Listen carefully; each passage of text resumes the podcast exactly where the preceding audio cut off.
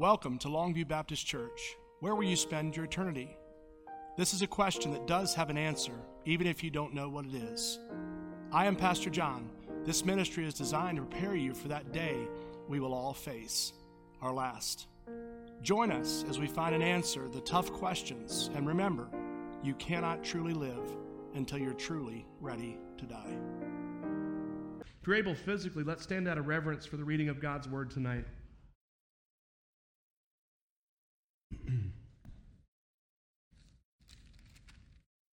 David again assembled all the fit young men of Israel, thirty thousand.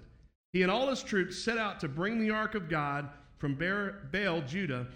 The ark bears a name, the name of the Lord of armies, who is enthroned between the cherubim. They set the ark of God on a new cart and transported it from Abinadab's house, which is on the hill. Yozah and Ahiah, sons of Abinadab, were guiding the cart and brought it with the ark of God from Abinadab's house on the hill. Ahiah walked in front of the ark. David and the whole house of Israel were dancing before the Lord with all kinds of fir wood instruments, lyres, harps, tambourines, sistrums, and cymbals. When they came to Nacon's threshing floor, Uzzah reached out to the ark of God and took hold of it because the oxen had stumbled. And the Lord's anger burned against Yezza, and God struck him dead on the spot for his irreverence, and he died there next to the ark of God. David was angry because of the Lord's outburst against Yezza, so he named the place Outburst Against Yezza, as it is to this day. Father, speak to our hearts through your word as only you can. Father, may you alone be glorified. Lord, I pray you would open hearts and speak and prepare hearts all over the globe tonight to hear the truth. And we ask this in Jesus' name we pray. Amen. You may be seated.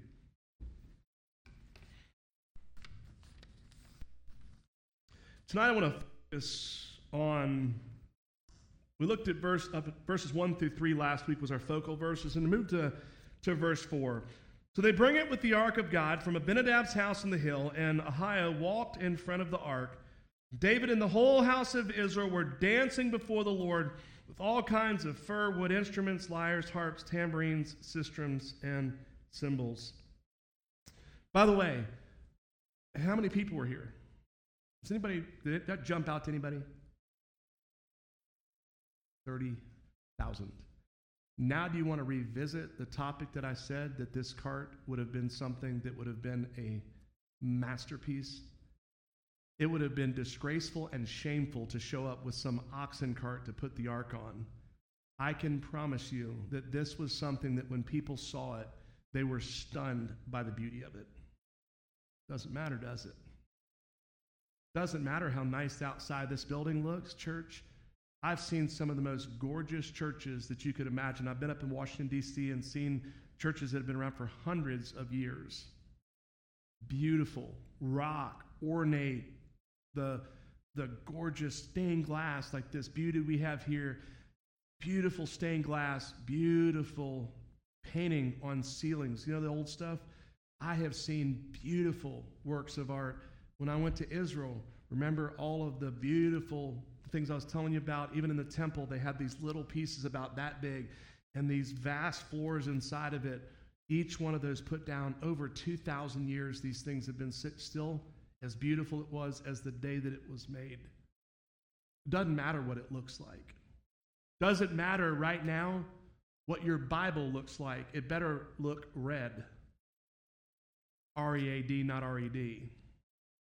Red Bible. Your Bible, it doesn't matter what your quiet place looks like where you have your quiet time. Doesn't matter what your yard looks like this morning, tonight, tomorrow. It doesn't matter. What matters is, where is your heart? What's the condition of your heart? Are you living in obedience to what God has clearly commanded, called, and will stand all of us accountable for as followers of Christ? Doesn't matter what it looks like. Doesn't matter if you look like you have everything together, and maybe you'd come to our place and go, y'all look like Little House on the Prairie uh, gone rogue, something bad out here. You know what? I'd rather have this right and this right than all the rest of that look nice and everything orderly and in place. Because I know one thing, as I was, I was somewhere I was driving today, and there was an old country store that wasn't open anymore. And I know in that area there used to be homes and houses just like People don't know Pepper Hill was a bustling center of of uh, of commerce. You know this? Not anytime soon, but one hundred plus years ago, y'all, it was big time. You can actually read the history of, of this community right here. There was a whole lot of things going on around here. The sharecropper house across the street that many of you can't even see anymore had sharecroppers living there. Th- this was a very vibrant community. Can't tell anymore, can you? I would rather have a house that looked like that one across the street and have my vertical relationship. That's what matters right now, is what is your heart? Where's the condition of your heart?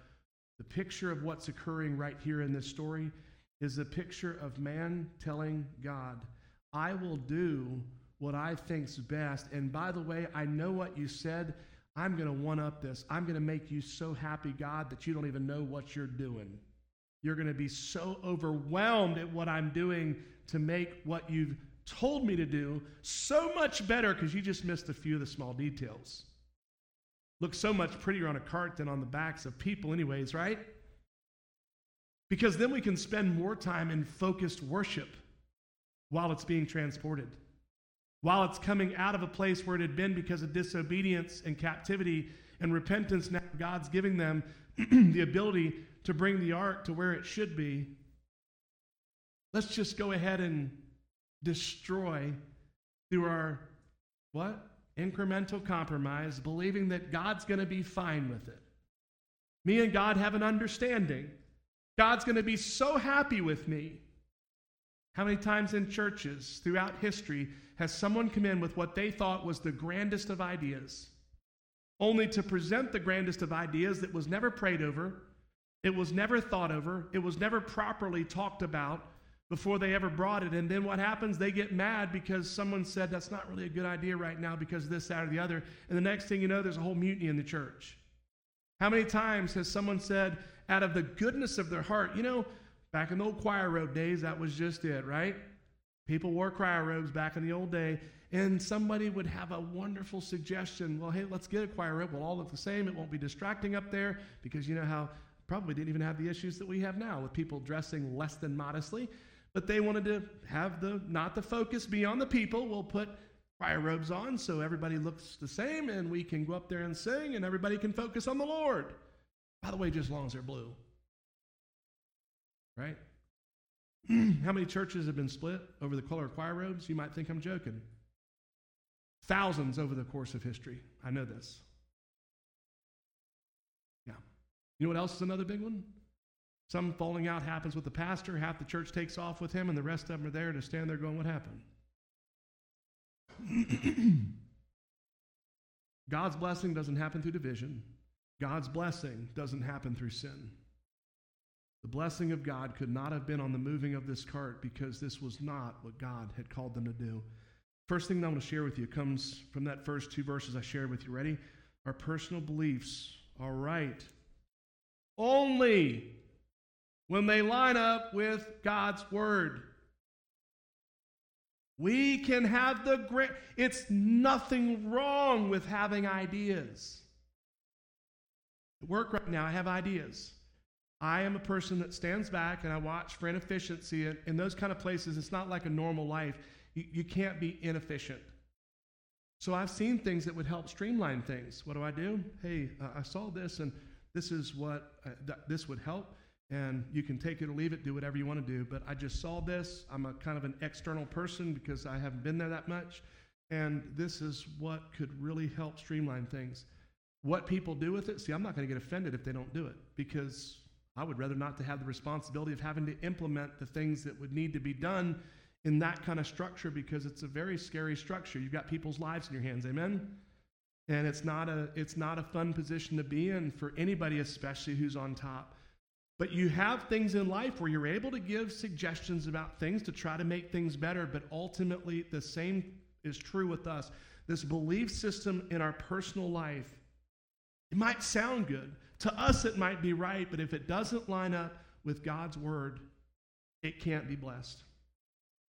Hence, I can't in my lifetime tell you the number of times I've had situations where I've heard stories, and I'm not even talking about here, I'm talking about it in life many, many years ago, where I'd hear someone who the wife wasn't acting right, or the husband wasn't acting right. But long story short, you know, they're having conversations with their friends. And because of said issue, this, the friend says, well, I'll tell you what, I'd go out and find me somebody that would uh, talk or listen to me. No, that's not right, is it?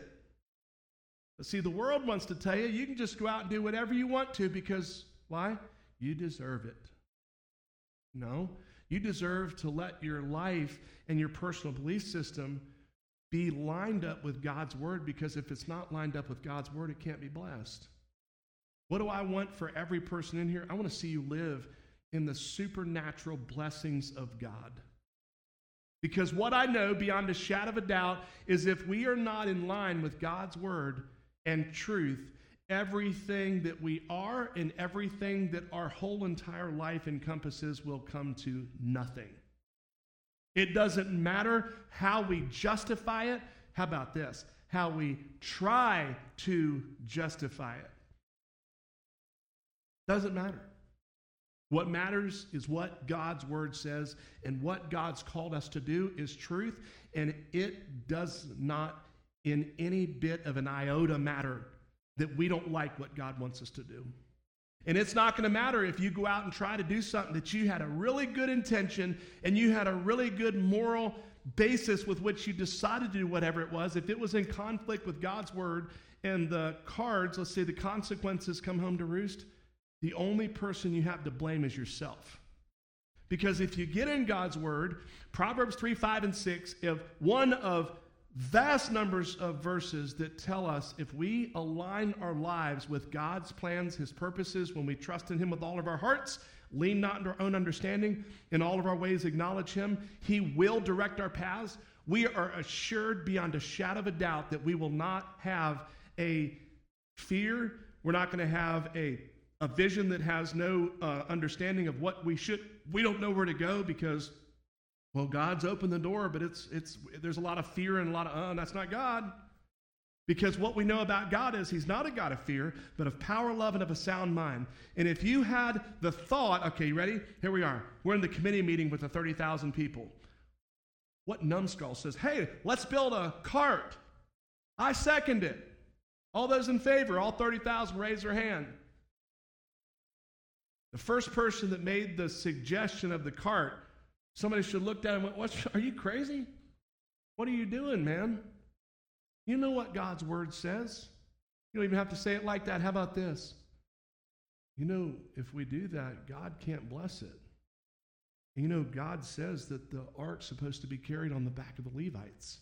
So we can't put it on a cart, because if we put it on a cart, imagine what happens when sin is allowed to enter the camp.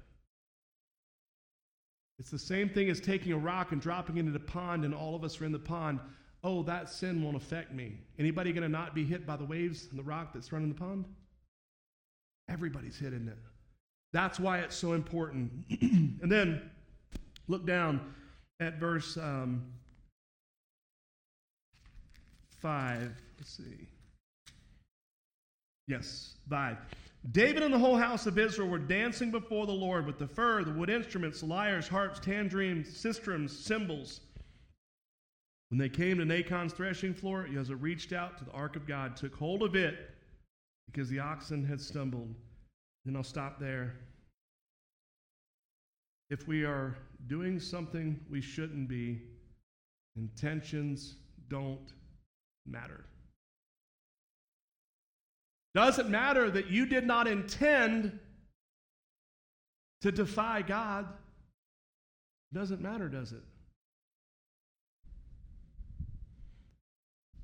When you get in the scripture, it tells you explicitly what to do and what not to do. The same explicit direction that God's people had in moving the ark. It doesn't matter if their intention was never to basically throw their hands up in God's face and say, listen, I don't care what you want, we'll do it. They didn't have that intention. I firmly, in my mind, don't in any way believe not one person in there had any intention of angering God. I don't. I believe that they were so caught up in a moment of excitement and worship that they ended up going down this road with the best of intentions to honor the Lord to a greater level than they believed they could. But it doesn't, doesn't matter, does it? This is why I think it's so important as we go through this study to look at ourselves.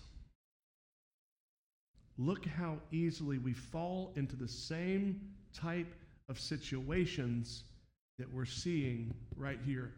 Case in point, somebody gets pray over. Jim came to me and asked us to pray over him. Good. That's what the Bible says to do. I've been places, I was at a revival, and the pastor says, hey, I want you to go with me. So we get in the car, and I'm going riding down the road, and I said, hey, what are we doing?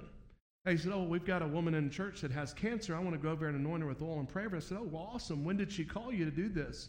He said, she hasn't. And I said, why are we going? Well, because I want to pray over her, and, you know, I just pray the Lord will heal her. I said, do you not know what the Bible says? And I said, the Bible says that she should have called you. And I said, do you realize that you could potentially strip the ability for her to get healed, period? And you could tell he looked at me like I was from Mars. But that's what the Bible says, church. James chapter five, to me, is not a suggestion for what something that I can mix in with my belief system, and I can go to everybody who's sick and say, listen, the Bible says that you should have called me, but let's just pretend you called me and let's just call it good. No, that's not the way the Bible says to do it. It says the sick one is to call. That's what it says.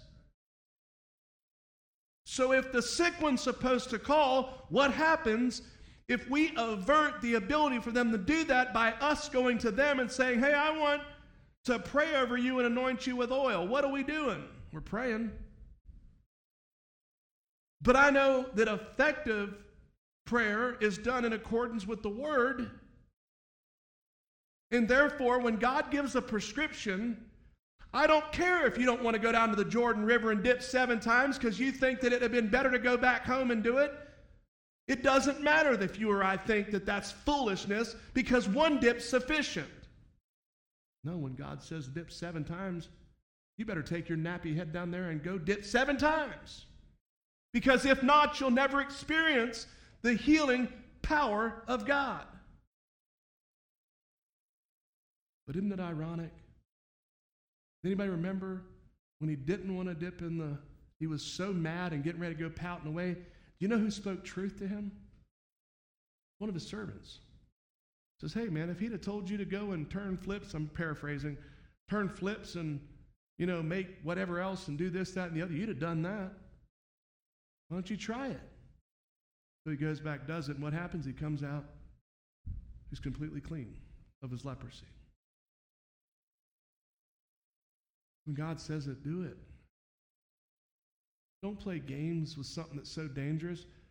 Oh, you know, I want to be apathetic and complacent in church attendance. You know, my oh, you know, my leg's hurting tonight, my back's hurting. Yeah, let's all sit around and talk about that. You want to one-up you? I'll one-up you. No, I don't have any desire to sit and dwell in that stuff. Yeah, I have nights and one-ups tonight. My legs are swollen, my back's killing me. I'm not dwelling on that stuff, church. What I'm going to tell you tonight is I have just as many excuses as you do and ten other ones. But I know tonight that my life is to be a living sacrifice before the Lord God Almighty. And I know that my children are going to watch my complacency and my apathy and my indifference. So if I don't ever show them that the work of God, the power of God, and the gift of God, and going and being a part of corporate worship, which is a commandment in Hebrews ten twenty-five, what in the world do I ever think they'll do when they're adults? They'll do the same thing I did, but magnified. So when you showed up whenever it was convenient, and you decided to worship how you wanted to and do what you want. Oh, we're going to have church at home tonight. You know what I'm saying, right? Because why? You just don't want to get out, want to sit at home and have a Bedside Baptist Church's inaugural Sunday. And then you wonder one day when you realize the importance of the body of Christ and fellowshipping together, all of a sudden you get a hankering for obedience in your older years when you realize the magnitude and then the profound understanding of your mortality comes to roost.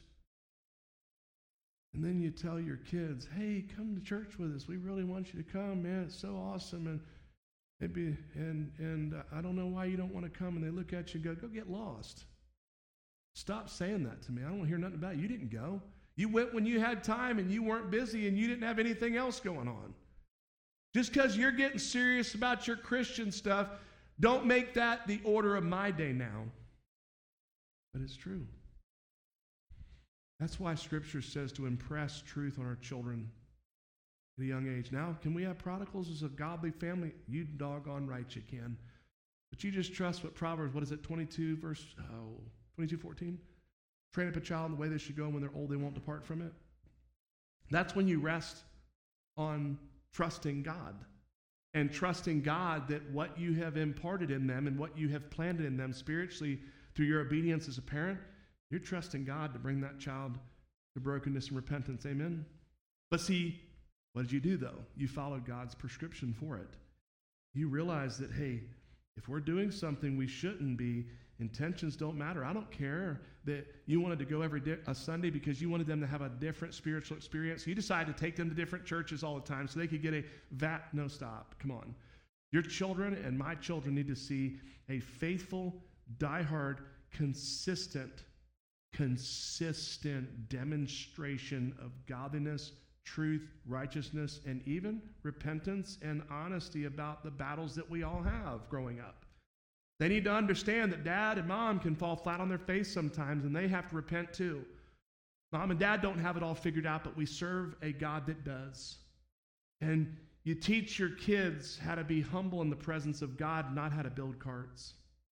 Because sadly, so much of the battle with us growing up is getting in cars with a three, back in my day, right? The three-piece suits and everything looked great on Sunday mornings. And you fought like absolute dogs all the way to church. And then you said, hey, right, whether it's at Joe Neal's here or whether it's the corner by your church, all right, we got to stop. We'll do this later on. We'll finish it later on. Everybody walked in, red as a beet, sweating still. You all right today? Oh, yeah, yeah, it's hot outside. Not realize y'all fighting like cats and dogs in the car on the way to church. Where the Spirit of the Lord is, there is peace. But let me tell you something. Coming to church and playing like everything's wonderful when it's not, it's not getting anything either, is it? Coming to church pretending like your family is the model family, right? So, saw a little analogy on this this week. This woman takes her child to the pool, and she gets to the pool and takes some pictures with her child on her Snap, whatever those things are, Snapchat, Facebook, whatever. And it's a good little analogy here. She takes that picture, and then she puts the kid down as she gets on the phone and she's talking to her friend, and she spends the next thirty minutes as the child saying, hey, come play with me. Stop, stop. I'm busy right now, busy right now. thirty minutes later, she packs up and leaves.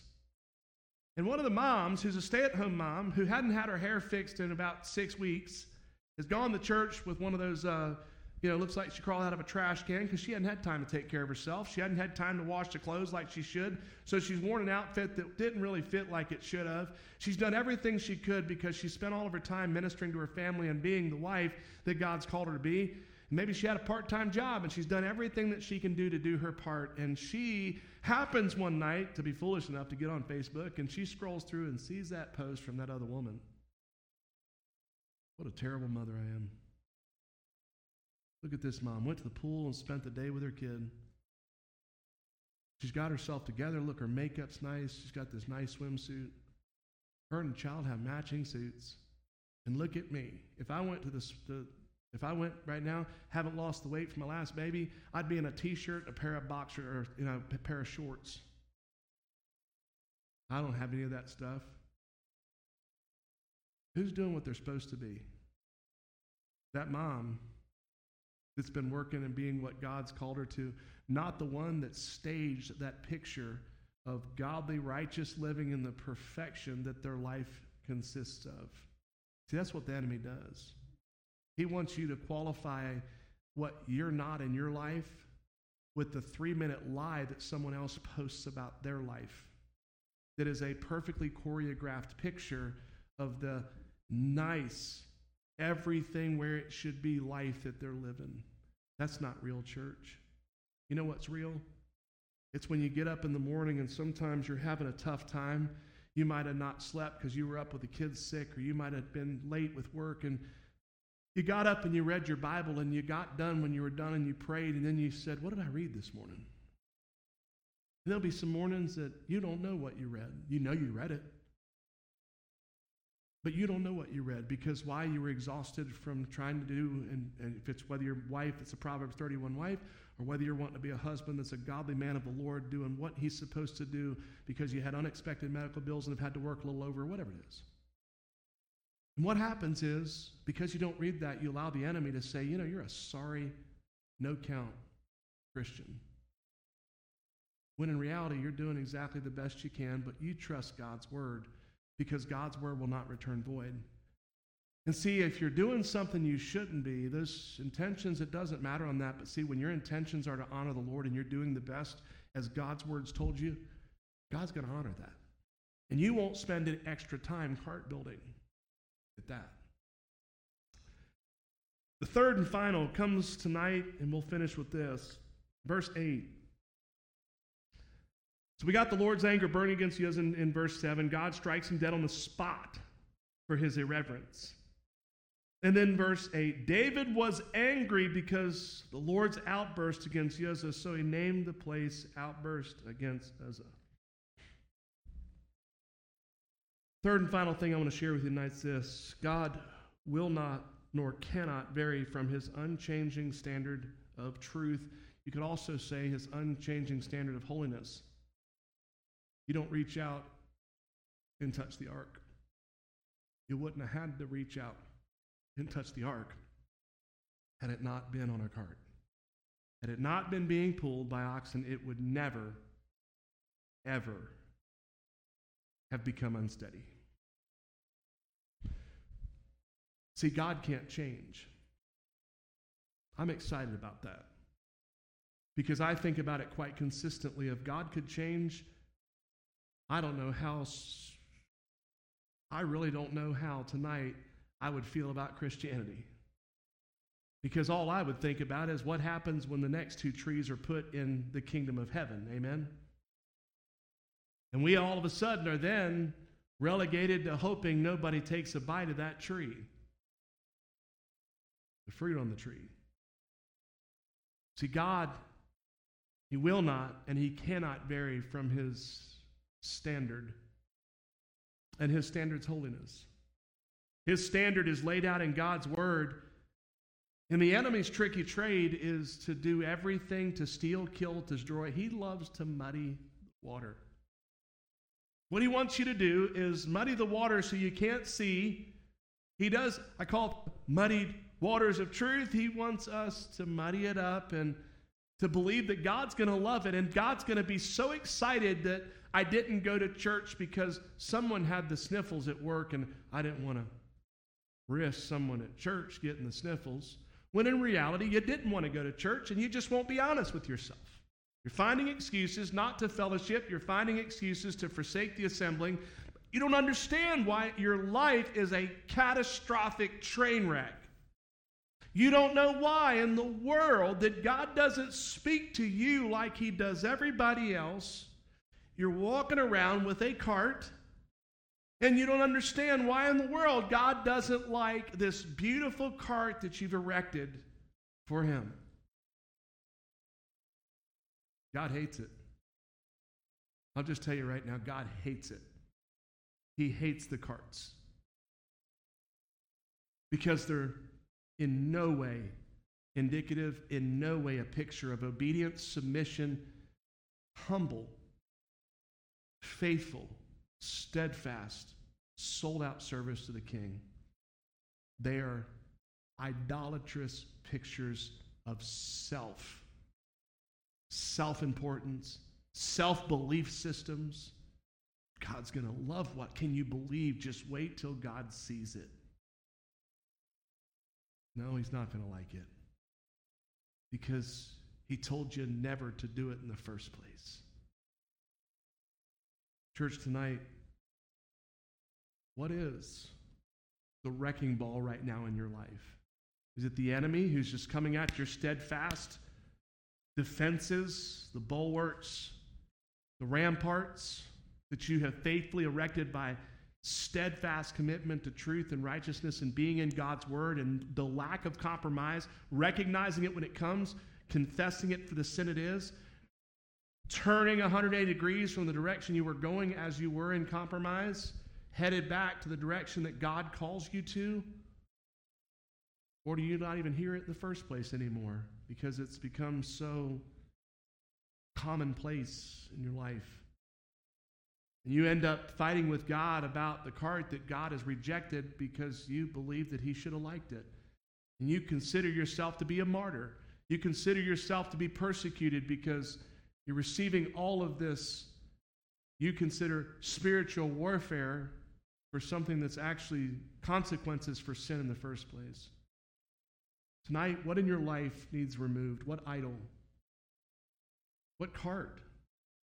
What belief system tonight has become too prevalent? What is the prevailing thought process in your life tonight? Where's your heart? See, God cannot and he will not vary from his unchanging standard of holiness. He's not ever done it now, and he up till now, and he never will. He can't. As Willie McLaren says, God can't bless a mess. So tonight, what during this invitation, can you do to make sure things change? You can get your belief system. You can get your idols. You can haul them out to the dumpster or the burn pile, for that matter. And you can say, God, starting tonight, I'm not going to allow these attitudes that are ungodly and wicked to prevail. I'm not even going to let them in. I'm going to reject them categorically from the moment they begin to take root in my mind. The first time I think about it, I'm going to get them out of here. Maybe you have some that are deeply rooted tonight. Maybe you need some others to pray over you with some things that you're struggling with. Maybe you're dealing with generational stuff that you haven't dealt with, and you're seeing that knock at the back door, but you keep thinking if you ignore it, it'll go away. It won't go away, church, because those sins of the Father carried on to the third and fourth generation. Deal with it tonight, because if you don't, I promise you'll become more and deeply ingrained in you, and it will become more of an effective tool with which it drives and wedges between you and family members, friends, church brothers and sisters in Christ, and anything else for that matter, because God can't bless a mess. But if you get humble tonight and you see these things that God has brought to light and say, you know what? Wow, it is tough for me to have to recognize this attitude or this action, but I've got to deal with this. And if I don't deal with this, it's the same thing as me erecting a cart, putting the ark on it, and walking through the middle of town in praise and worship, thanking God for the blessings of life. No, a catastrophic, again, train wreck is going to ensue, and God, again, cannot bless blatant, overt sin or the inconsequential thing we think is not a big deal.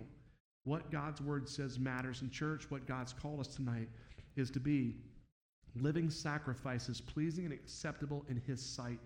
Pleasing and acceptable in his sight cannot be us living in blatant and overt sin or with that subtle respectable sin that people believe is not like those other people. Brothers and sisters, sin is sin. Let's pray. Father, thank you tonight, Lord, for your word. And as we go through this study, Father, thank you for the light that it shines, God, even on these little things we often think are not a big deal. God, I pray tonight, Lord, that your word has permeated our hearts. God, convict us, lead us, guide us, direct us into your perfect plan and path, and the peace of you that surpasses all understanding that guards our hearts in Christ. Father, I pray during this invitation that you would move in hearts, God, that they would be obedient to hearing the truth. Take the blinders off our eyes, God. Unstop our ears, Lord. Give us the ability to see, to hear, and to be obedient, Father. And I pray tonight, if there's one that doesn't know you as Lord and Savior, that tonight they would place their faith and trust in Jesus Christ, repent of their sin, and ask you to be their Savior and the Lord of their life. God, ones that tonight need to pray for those lost loved ones, those family members, Lord, those prodigal children. God, I pray tonight we would boldly enter your presence, Lord, and continue to lift those up as we know you're beginning to work mighty miracles, Lord, in relation to each one of those people being lifted up. We commit this time to you, and we ask all this in the name of our Lord and our Savior, Jesus Christ, we pray. Amen. You want to pray by yourself tonight? Come over here. Hey, pray for that situation. Thank you for joining us today. We pray that God's word has encouraged you, you feel like you've had fellowship and been at home with family. Today, if God has moved in your heart and today you would like to make him not only the Savior but the Lord of your life, first, it's important to know that we are sinners. We're born sinners. No one can bridge the gap that was separated when sin broke what God had created so beautifully. If today you know you're a sinner in need of a Savior, and you know that Jesus Christ was born, lived a sinless life, and died on the cross to pay for your sin, today, if you want to, you can trust him as your Lord and Savior. It requires you to pray and in faith ask him to save you, to forgive you of your sins, to cleanse you, and you want to live for him. I pray today, if you do that, that you will reach out to us. We would love to get you connected in a church body, a church home, wherever that might be, and get discipleship around you so you can grow in this new life that you found in Christ. Read God's word. He will never leave you. He will never forsake you. God bless you.